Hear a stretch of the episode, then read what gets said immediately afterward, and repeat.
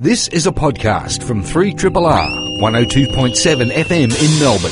Truly independent community radio.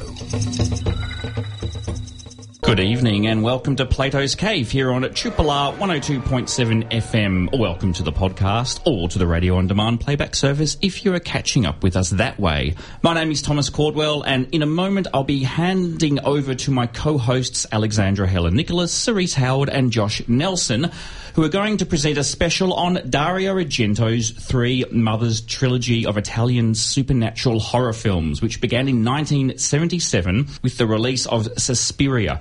But now, over to Alexandra Helen Nicholas, whose new book on Suspiria is the latest in the Devil's Advocate series of books on classic films uh, by Auteur Publishing. Alrighty, let's do this, guys. Italian director Dario Argento's Three Mothers trilogy is a horror film trilogy, and it consists, as you said, Thomas, of 1977 Suspiria, made in 1976, released in February in Italy in 1977, Inferno from 1980, and the last film in the trilogy is The Mother of Tears from 2007. Inspired by the essay Levana and Our Ladies of Sorrow, from uh, written by mad laudanum guzzling fool Thomas de Quincey from his 1845 book Suspiria de Profundis, which translates, I believe, to Sighs from the Depth. The mythology of Argento's franchise is spelled out pretty clearly in Inferno in particular. Now, this movie begins with a voiceover by the alchemist and architect E. Varelli, who tells us that he built three houses, one in Freiburg in Germany, one in New York, and one in Rome, for the three mothers who seek to rule the world from these locations with, quote, sorrow, tears, and darkness. In practice, this basically boils down to just kind of destroying the joint, causing havoc, being witchy fools, just causing trouble. Now, each film follows one of the three mothers. Uh, Mater Suspiriorum, Our Lady of Sighs in Suspiria, Mater Tenebrarum, Our Lady of Darkness from Inferno, and Mater, uh, Lacrimarum, the Mother of Tears. So the series spans 30 years, and as you can imagine, there is there's some room here for some pretty striking changes. I think it's fair to say, yeah, as the Three Mothers trilogy unfolded, we see different things happening to both the story and I would argue, and I'm sure you guys will argue it strongly, Argento's filmmaking capacities. Um, before we start with the spirit, though, I thought that we would maybe just touch base first with how each of us has discovered these films. What are, I, I wrote a book on Suspiria, so that's me. How about you guys? Have you seen these films before? What's your relationship with them? Yeah, I've seen. Uh, well, I hadn't seen Mother of Tears until yesterday because I'd, I'd had the fear about that film for a very long time because I've uh, I'm a long time Argento admirer and fan, and I'd. Um, followed his career devoutly up until Sleepless, and uh, The Card Player was the one after that, I think immediately after that, which just, I sensed the beginning of the end there. That was pretty dire. No, perhaps there was one good passage in there somewhere, but really it was um, shit else. And uh, Mother of Tears gave no cause for optimism at all, and I just put it off and off. But going back, Suspiria and Inferno I first encountered sometime in the 90s a bunch of friends of mine became Argento fanatics. It was um, it was all VHS era. We were back at the time when the best we could do was get hold of copies of Deep Red, where the, the, the most extraordinary thing about that film is that it discloses who done it early on in the film, but we didn't know that because our VHS pan and scan copy didn't show us that part of the frame. So the whole world of uh, appreciation of these films uh, was compromised. It's only in recent times that I've really been able to see them on the big screen again uh, at retrospectives from time to time, but also get good home theatrical viewings. And, and I have returned to them every few years, especially the the Animal trilogy, his first three, Gialli, and. Um, how good Deep a word Red. is Gialli, by Gialli's the way. very good. Uh, Deep Red, uh, Phenomena, uh, Opera, and my favourite of all, Tenebrae. Um, uh, yeah, I love those those films to bits. How about you, Josh? I saw probably at least 15 or 16 years ago, how time flies, that I first saw Suspiria. And I thought it was wonderful, particularly being a long-time fan of John Carpenter and the similarity, I'm sure we'll talk about this later, the similarities between the two directors are pretty unmistakable. I, I, think clearly their work has informed each other. And I rewatching a recent documentary called Dario Argento: Eyes of Horror. I think it was released in 2000. It features a number of interviews with Carpenter talking about Argento's work and that they're friends and that they like to hang out. And I'd love to be a fly on the wall at those gatherings.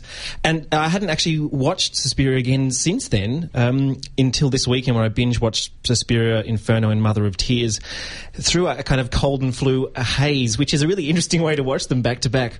Uh, so it was the first time to see the second two parts of the of the trilogy, and I'd I'd sort of dosed up again on Argento at the MIFF retrospective a couple of years ago, or the Giallo retrospective. And I think Tenebrae was there, Deep Red, mm-hmm. I think was another one that played there. It was probably three or four. Argento films as part of that retrospective. So yeah, look, I've definitely been a fan of his work, but it was it's interesting watching these in a chronology for a number of reasons. The least of which is the I guess, the shifts in quality potentially of Argento's work, but also I think the thing that really stuck out this time around was just how much each of these three films, even the, t- the first two, which are only three years apart, feel like they reproduce key transitional moments from the horror genre over the last, well, 40 years now. Definitely. What about you, Thomas? What's your relationship with? I came to horror as a rule fairly late, in fact, and I don't know where I even first heard about Suspiria or its reputation, but I had in my mind at one point that this is one of those important films I needed to see, and I held out until I was actually on my, my honeymoon 10 years ago almost to today. Uh, How romantic. Yeah. this is the greatest love story I've ever heard. Um, and I was determined to hunt, I wanted to get the Italian DVD, and I actually went out and got a few sort of uh, Italian films like that in Italy on DVD. I've got no idea if they're good quality or not. I'm pretty sure the, the copy of El Topo I got was rubbish, and, you know, I got Allegro non Troppo as well, which is an old favourite. But yeah, I picked up Suspiria, and it took me quite a while to finally actually get down to, to, to, view it. And it was an astonishing experience. Uh, I mean, and I'm, no doubt it's the only one of the films tonight that I've seen that we'll be talking about, so I won't be contributing too much. But that just that production design and, and the, the, the boldness, and, and, as you talk about in your book, Alex, the privileging of the emotional sensory experience of this film over narrative, because the story isn't the strongest. Some of the acting, you could argue, is a little hammy, but it's so incredibly irrelevant to the, the lush beauty and audacity of this film. I mean, that, that first murder is so shocking. I remember, I, I almost never do this, but I pressed rewind. I had to watch that murder a few times because I couldn't believe how you close the camera gets. That is macabre. Yeah, and this is, this is before I knew you as well. So I, I reached that phase by myself.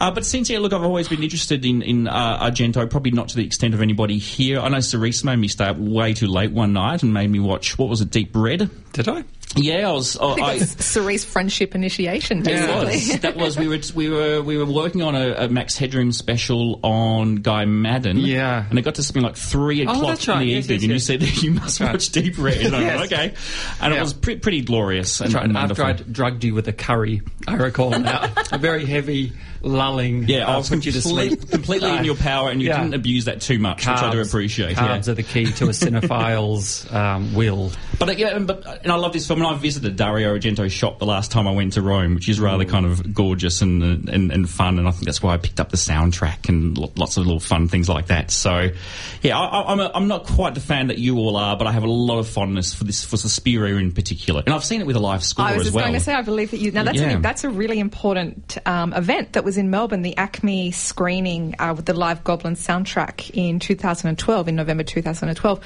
was actually the first time that Goblin had ever done that. They've basically been on the road kind of ever since, pretty much. Um, but it started in Melbourne. That's our little Melbourne Suspiria claim to fame. Three. Triple. You're listening to Plato's Cave here on three triple R. Gento. Three triple R Gento, very nice. That's very good. That Yeah. appeals to me. Let's start off. We've touched on Suspiria, but let's let's start off with a little bit of a uh, quick history lesson on the background of Suspiria that leads into the rest of the Three Mothers trilogy. So Argento grew up around images. His mother uh, was a Brazilian fashion photographer, and his father was a bureaucrat in the Italian film industry. One of Argento's earliest memories is, of course, quite famously him sitting on Sophia Loren's knee, which is pretty awesome as far as early memories go. Pretty formative. The young Argento began his career as a film critic and then turned to screenwriting. He quite famously co-wrote Sergio Leone's classic spaghetti western Once Upon a Time in the West from 1968 with another famous Italian director, Bernardo Bertolucci. So Argento, uh, was by the mid 70s a pretty massive star in Italy on the back of his debut Animal trilogy that Cerise has already mentioned, um, that began earlier in that decade. The films The Bird with Crystal Plumage, Cat and Nine Tails, and Four Flies on Grey Velvet. We'll probably touch on this more, but the Giallo films, uh, especially, um, really are precursors to the American slasher films. They're kind of quite highly stylized sex slash horror movies built around a predominantly kind of whodunit structure. Um, some critics, um, Mikko Koven has even gone as far to call American slasher films North American gialli. So this is um, a kind of well-established argument. Argento's 1970 film Giallo Deep Red was a blockbuster. It was massive, and on the back of the success of that film, he could pretty much have done anything he wanted. One of the first things he thought about doing was a Lovecraft adaptation, which sends my mind just spiraling. The idea of Argento in the mid 70s doing a Lovecraft adaptation is pretty great. Um, he also toyed with doing a version of Frankenstein with Timothy Dalton. Why not put those words together? Because pop culture is just a random name generator, of Oh, course. I would have loved to have seen that. I know, huh? However, his partner and often quite overlooked collaborator, Daria uh, Nicolodi, who of course was in Deep Red, she brought the De Quincey idea to Argento's attention, and the rest, as they say, is history. So Suspiria itself follows the American ballet student Suzy Bannion, played by Jessica Harper, on the back of De Palma's Phantom of the Opera. Paradise. Phantom of the Paradise. I got it wrong. Oh no. Um, Susie arrives at the famous Freiburg Tanz Academy to find things are somewhat askew. Girls are going missing, strange things are happening. There is, however, no great mystery. Um, one of my favourite jokes in this film is the whole, oh, I wonder what's going on at the Dance Academy. The opening soundtrack is just the word witch repeated over and over again. I think this is a really funny film in a lot of ways. Uh, yes, the dance school is run by a coven of witches, including classic, hol- classic Hollywood actress Joan Bennett and legendary Italian actress Alida Valli. With the help of a brief appearance by Udo Kier, we find out that the school is under the control of the first of our three mothers, the evil Helena Marcos. Who wants to dive in with Suspiria? Where do we go from here? Well, let's let's begin with that cast. Uh, in a way, it's um, a, a quintessential Euro pudding sort of a cast. It is the stuff of European filmmaking dreams from that whole period, and all of the uh, Italians in particular, all of the greats, whether they're working in genre filmmaking or were more at the art house end of the spectrum. Let's say your, your Fellinis, Viscontis, De Sicas, and such, Antonios. They were all given to making films with very international casts, many of whom did not speak necessarily the same languages, or at least not fluently with one another. And uh, oh, to have been flies on those walls anytime seeing these actual line readings as the, the footage is shot, because people often would just be speaking different languages and it'd all be fixed up in post.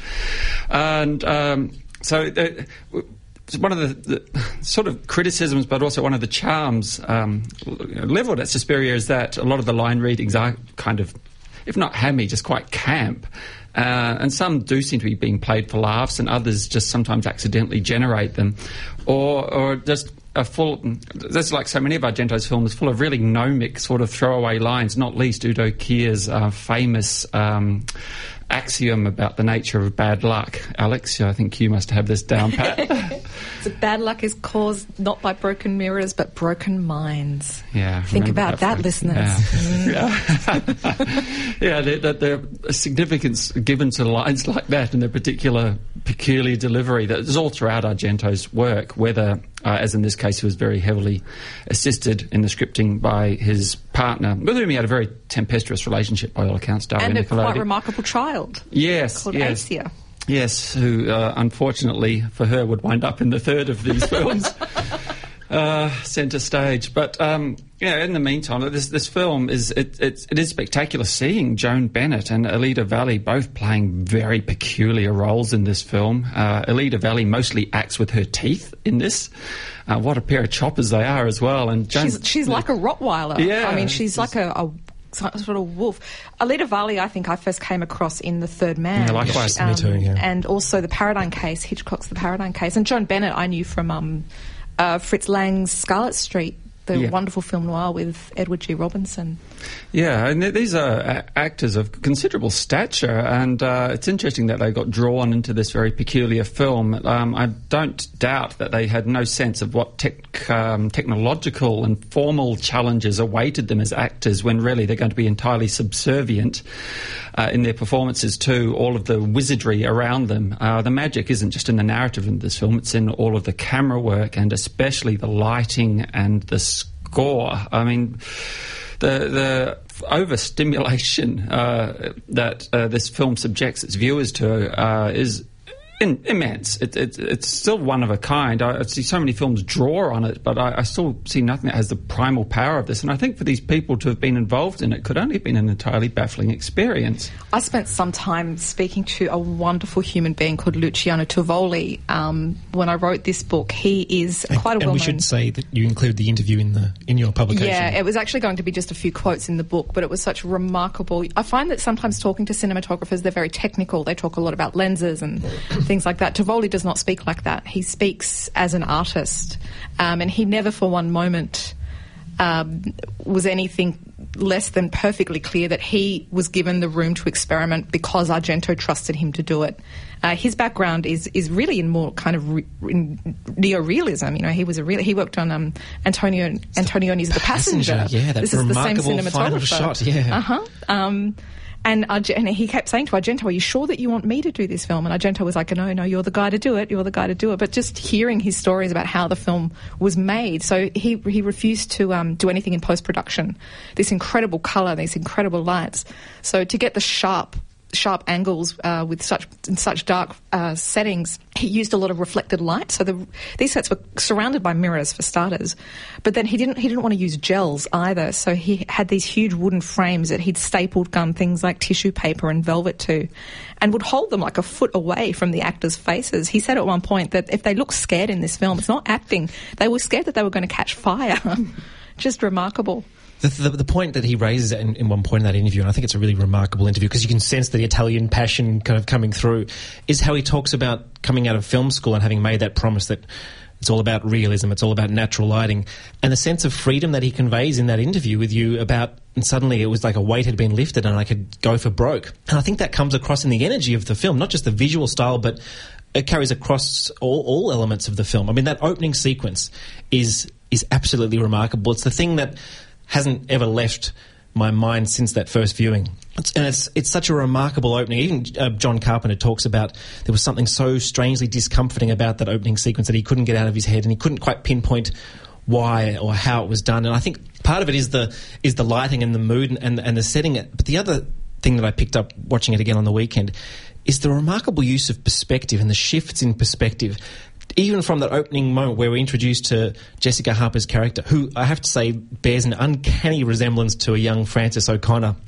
But the score and the way the score is used with perspective. So when we get her perspective, we hear the Goblin score, and when we get the reverse shot of her walking and and th- outside these these exit doors in the airport, the score disappears, and suddenly it's like we're moving in and out of her sort of her spatial consciousness. Her, you know, um, so the score is already tied to that sense of interiority, which I think you talk about in a really interesting way in your book.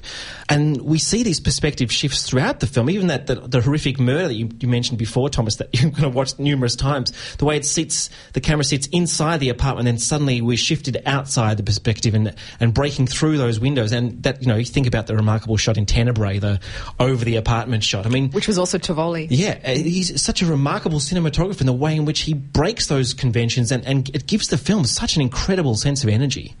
The soundtrack, I think, is something that really needs. I mean, we've been talking about Tovoli here because visually it's just such an overwhelming film, but obviously the Goblin score to this film is, is just as key. I mean, it, it is this sensory overload. It's a film very determined to, to really overwhelm us with, with feeling and with this kind of sensory experience. There was a, there's a kind of rumor or an urban legend that the that Argento played the soundtrack on the set really, really loud while it was being made. This is not not true. But one of the actors in the film told me, no, no, no. There was music playing, but the, the actual soundtrack that we know now hadn't been written yet. They wrote that. There was some Goblin music playing. But my favourite story about the soundtrack was that uh, Argento was so determined that it would be loud in cinemas that cinemas that didn't have the setup for the stereo sound, he would they would move in giant, giant speakers and place them in cinemas behind the screen just to blast this poor, unsuspecting audience out of their chair. Three Triple R. You are listening to Plato's Cave on Triple R Gento. Did I do it right, Josh? Nice, well done. we are talking about Suspiria and Dario Gento's Three Mothers trilogy. Let's talk a little bit more about the technical aspects of uh, Suspiria. When you've seen this film, you, um, if you've not seen the film, it may be bewildering to you why are we talking about tech so much. But this film is very much about its craft. It's it's a film that wears its how it's made. It, it wears its form on its sleeve. And, and bits of sort of guts and sinew also on its sleeve.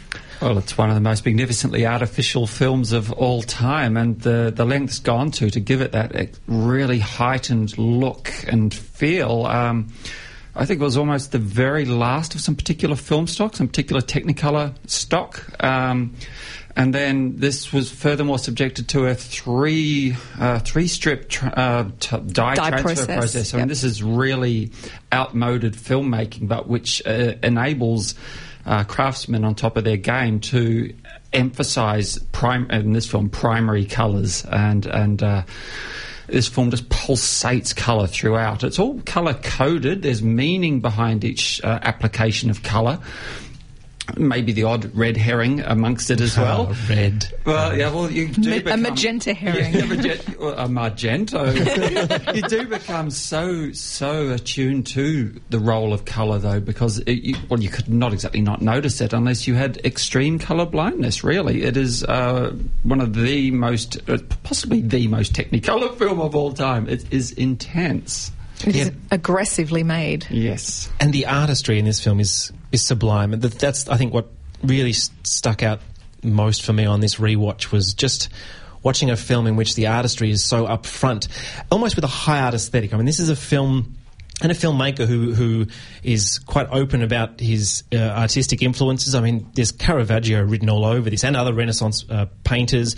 The way in which Argento borrows from opera, not just a kind of from a formal structural point of view, but in terms of the aesthetic of, of, of opera. And the violence of opera. The- absolutely, the violence of opera, the melodrama of it. and I think uh, horror nowadays, particularly over the last sort of 20 or 30 years, um, has been seen as a degraded genre. It's very much the kind of the, the bastard cousin of most of the classical genres that, you know, we kind of grew up with and were taught, you know, the Schatz sort of model.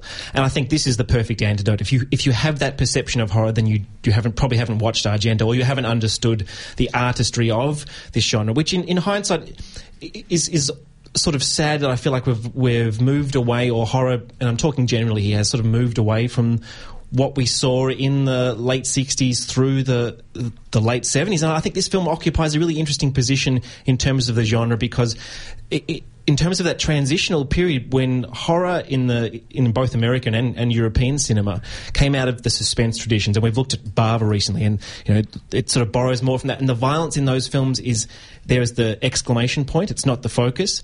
And you see this in Suspiria. You also see it in in Halloween, which was you know the American film, which was made only a year after Suspiria. And then what's fascinating about I guess this trilogy is how the role of violence and the structural focus and the, the narrative coherence seems to go, undergo certain changes, which is not just Argento. This is happening on a kind of a, a far broader level. Every now and then, uh, a friend will come up to me and they say, "Look, I know that you've done this." You know, you you're living living La Vida Suspiria, and I watched the film and I just didn't like it. I didn't. The story's just not very good, and I honestly don't know what to say. It's like, well, Unfriended. no, well, no, no, it's it's not. But is that is that why you watch film? Like, See, I don't even think- I, I- I love yeah. how aggressively. You know, I mean, there's there's a narrative construction here that I think is really fascinating, but I think the film's quite funny about the story stuff in that, oh, I wonder what the secret of the Dance Academy is. Oh, the, you know, like I said, you know, the soundtrack is which, which, which.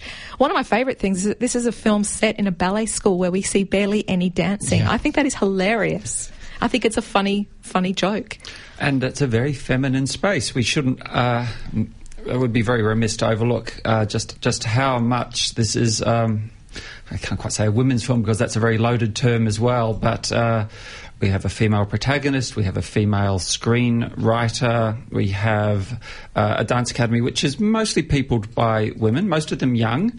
Um, Argento wanted them younger, famously, um, but uh, instead to uh, emphasize the, the vulnerability and the fairy tale dimensions of the environment these women find themselves in, all of the doorknobs, Alex, as you observe in your book, are a bit too high. Everyone is always having to reach to try to just simply open a door, which will only open into another labyrinthine passageway full of bizarre. Oh look, it's, oh, look, it's a room full of barbed wire again. Let me just roll around in this till I find the exit.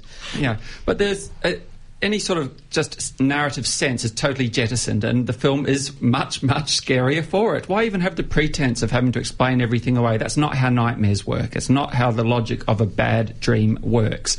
And there's something peculiarly Italian about this as well, I feel, that uh, around that time the Italians were going to ever greater lengths to top one another in terms of the extremity of the visions they would present. And there was something of, um, some have said, a north south divide there, that the north wanted the more intellectual side of the filmmaking there, but the south wanted the thrills. And so the filmmakers. Uh, working in popular cinema would try to give both, and Argento wanted to have his cake and eat it always too, so would have the really arty dimensions to his films, and then would have the uh, over the top spectacle. And when he kills people, he really, really kills them. I mean, the, and then between him and, say, Lucio Fulci, especially, there was this rivalry. And, and Fulci tried to do a Suspiria, you could say, with The Beyond a few years later, another magnificent horror film that makes absolutely no sense whatsoever and is all the better for it's it. It's all well. sensory. There's a Yeah. beautiful story that Luciano Tovoli tells where he, was so unsure about working on Suspiria that he said, Look, hang on a minute, I'll do some tests and I'll bring these tests back and you tell me what you think. And he went off and did some experiments, brought them back, played them to Argento. And the way that he describes it is that Argento was so moved he went up and physically touched the screen. And to me, that, that that's what watching this film is like. It's not about processing character development or that's why you know comments about the hammy acting and things like that. It's so beyond the experience of the film. And yet, for I, me. f- for me, even though you establish it in your book quite early on that one of this film's great triumphs is, is its rejection of the classical Hollywood paradigm, for me, it has a completely coherent narrative structure, which we don't tend to see nowadays, and which we certainly don't see to the same degree in Inferno and, and Mother of Tears. I think this is quite a simple structure. You know, it doesn't need to be complex, but it has a, an internal logic and a coherence, which is completely structural and which is completely coherent in, an, in a in a broader narrative sense, regardless of Rooms you know, the, the, the, the window dressing, and but but even that still makes logical sense in the coherence of a, a protagonist, a largely protagonist-driven narrative. Before we move on to Inferno, I think it's worth picking up, Cerise, on your point um, about this being. I mean, it's it's it's a women a female ensemble film. Yeah. Effectively, there's a couple of very small, very minor male characters, but. Um, uh, Jessica Harper herself has said this was basically a female en- ensemble film, and it doesn't really get the credit that it really deserves for that. Argento's a very difficult figure to try to lock down into is he a feminist? You would never call him a feminist filmmaker, um, as perhaps we'll discuss in some of the films that we'll, we'll look at uh, later this evening. But I think that this, I mean, that's basically the argument of my book. Um, Suspiria, from my own personal experience, is a is a crossover. It's a pathway drug into horror for women. I know so. I mean, I know more more women that like this film than I do men. Um, It's one of the joys of, of this film, I think. yeah, in a it's a really strong. Yeah. I mean, the, the final girl at the end of the film, she leaves laughing. It's wonderful. I think it's uh, just a really joyful, strong, and it's it's it's women fans include Kathy Acker, the postmodern feminist '90s icon, Banana Yoshimoto, the Japanese novelist that I interviewed, who's a huge Argento fan. Women like this film. I think it's very, very, very unfair that it's been that Argento's kind of been written off because of some of the more complicated things that he has said and done, which might be a good lead into Inferno. So in 1980, the international success to Sus- Suspiria demanded a sequel, and it didn't go as well. It's still one of Argento's least favourite of his own films, although almost a secret handshake among Argento fans, and some of its more famous fans include the British film critic Kim Newman. Inferno begins in New York, darts back to Rome, and then back to New York because it follows the story of Mater Tena- Tenebrarum, played by the amazing Veronica Lazar. Probably my favourite of the three mothers, actually. I think she's incredible. So Argento's fairy tale model of choice here was Hansel and Gretel, and f- the following the demonic breadcrumbs are Irene Miracle, who was in Midnight Express as Rose, and Leigh McCloskey from Dallas as her brother Mark, although he was originally meant to be played by a pre-Videodrome James Wood, which blows my mind. Inferno is based around a book called The Three Mothers, written by uh, uh, Varelli that we spoke about earlier. It's sold to Rose by the weird cat hating antiquarian bookseller Kazanian, played by Sacha Pitoëff. Um, who's the maybe husband guy in uh, Alain Resnais's 1961 film Last Year at Marienbad? I think M. We were trying to decide what initial he was. I thought we agreed on pi r squared. I- Who knows? So Rose writes a letter to her brother Mark in Rome, who has a brief sexy encounter with Mater Lacrimarum in the music class, he played by Ania Pieroni, and a number of things find him drawn to New York to a strange apartment building where he meets a number of weirdos and weird things happen. I think that's a fair enough synopsis. How'd you guys go with Inferno?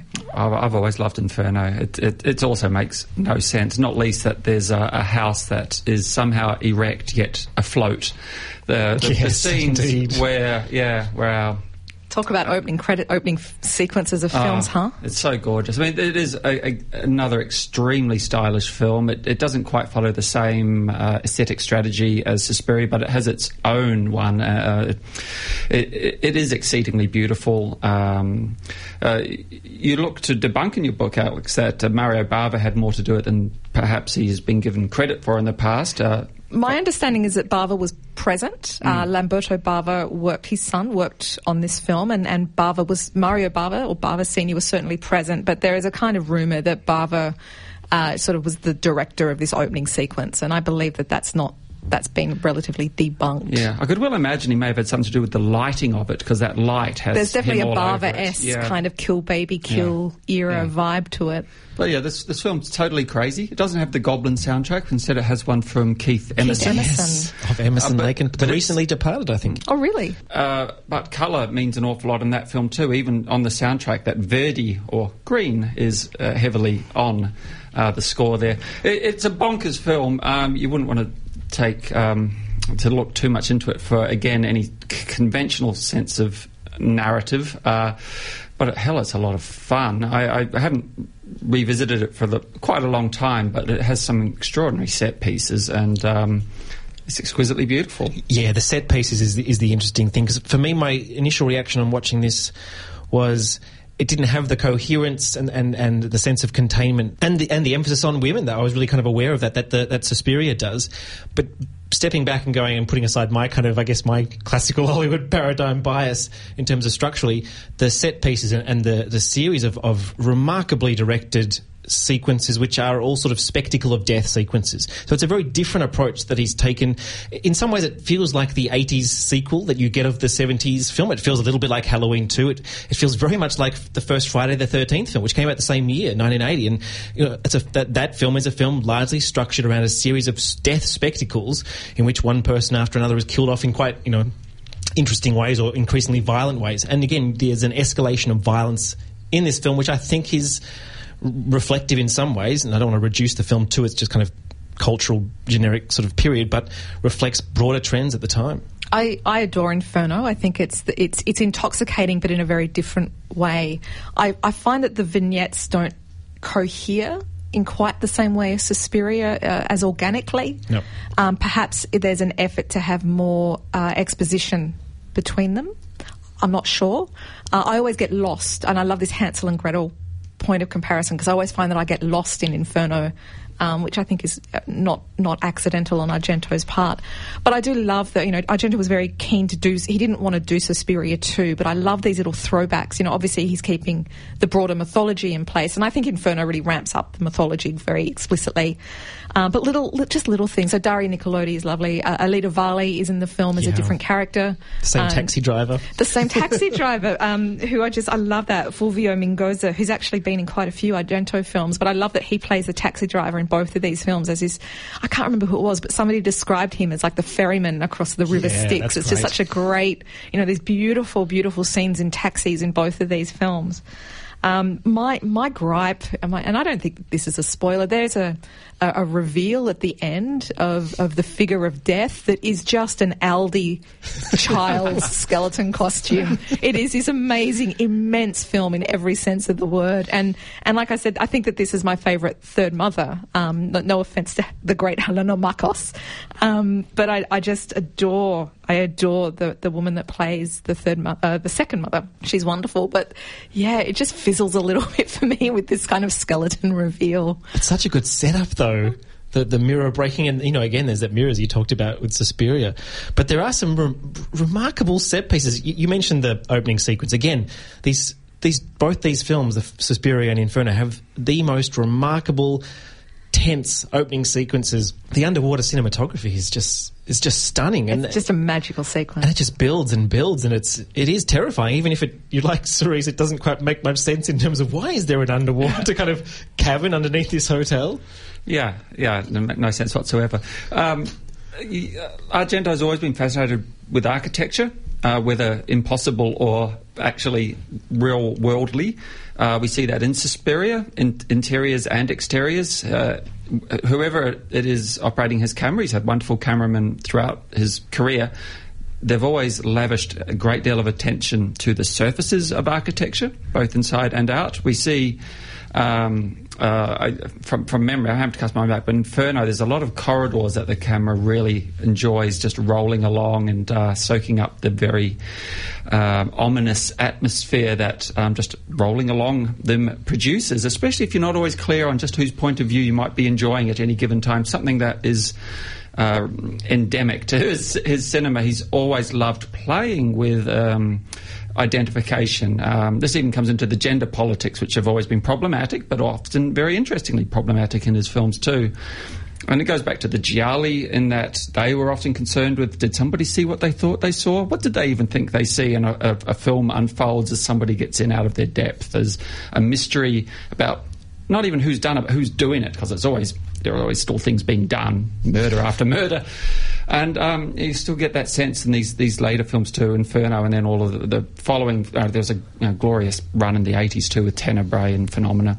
Where's that camera going? Sometimes, sometimes it's off just doing its own thing. It's completely uh, unmoored from the narrative at that point. There's a particular moment, just to go off topic very slightly, in Tenebrae, where the camera just goes and looks at this pointy object briefly, and and just so the light can catch it. You almost expect it to go bing, it doesn't quite. But it, just these moments, and Inferno's, I, I can't quite remember the particular ones in there, but I'm sure there's got to be a couple of those moments of just pure um, non-narrative nuttiness, and they're always beautiful. Three triple R.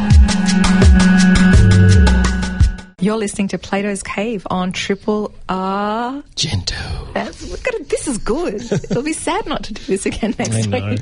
Um, we just listened to some uh, Keith Emerson, who has passed away very recently, eight days ago. We're looking at Dario Argento's Three Mothers trilogy tonight. We've just had a chat about Suspiria and Inferno.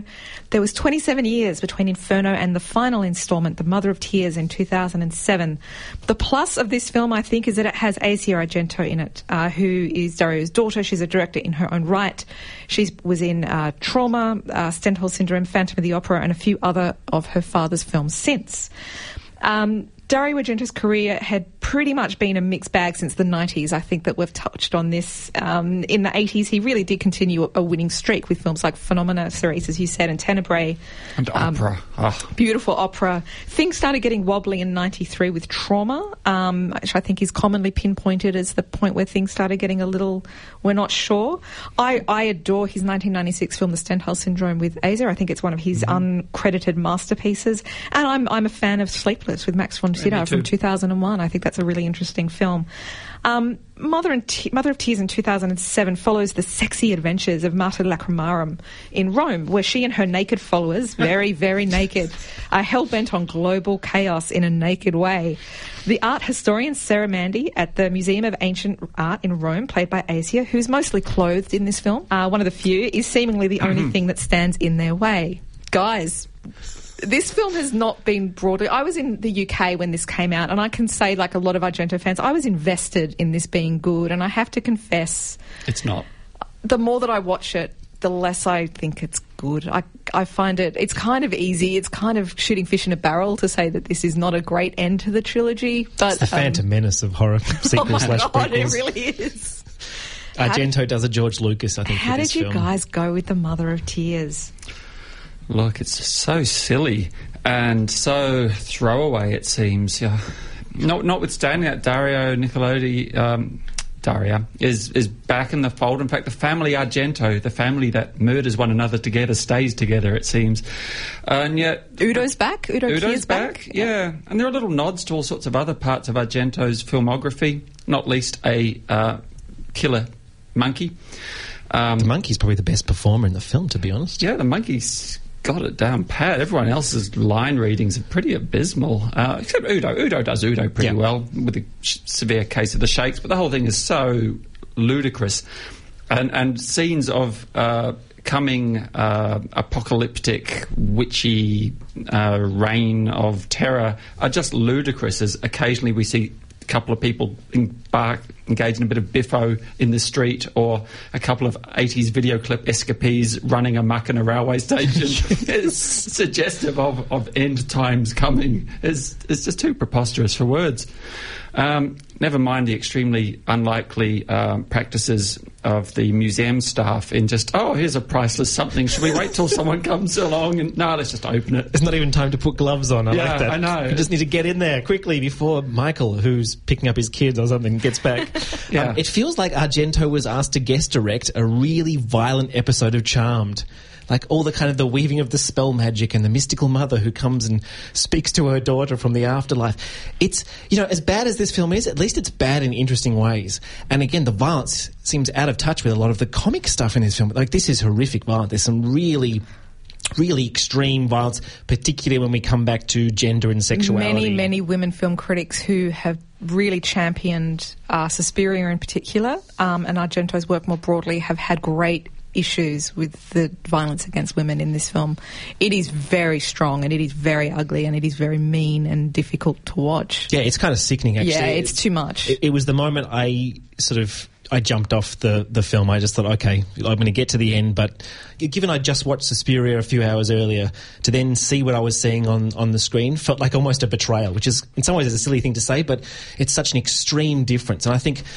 You make an interesting point in your book where you talk about trying to pin Argento as progressive or regressive is ridiculous because his film covers the gamut of, of those things, and I guess it's that's what makes part of um, this you know interesting. But I was also quite aware of the fact that he cast his daughter in the role and the role that uh, had played in earlier ones. And there's a great quote or an interesting quote where she talks about on this documentary I mentioned earlier about her father in this sort of very, very Freudian context where she says, My father has killed my mother several times, my sister once. He's never killed me, but he's had me raped a few times.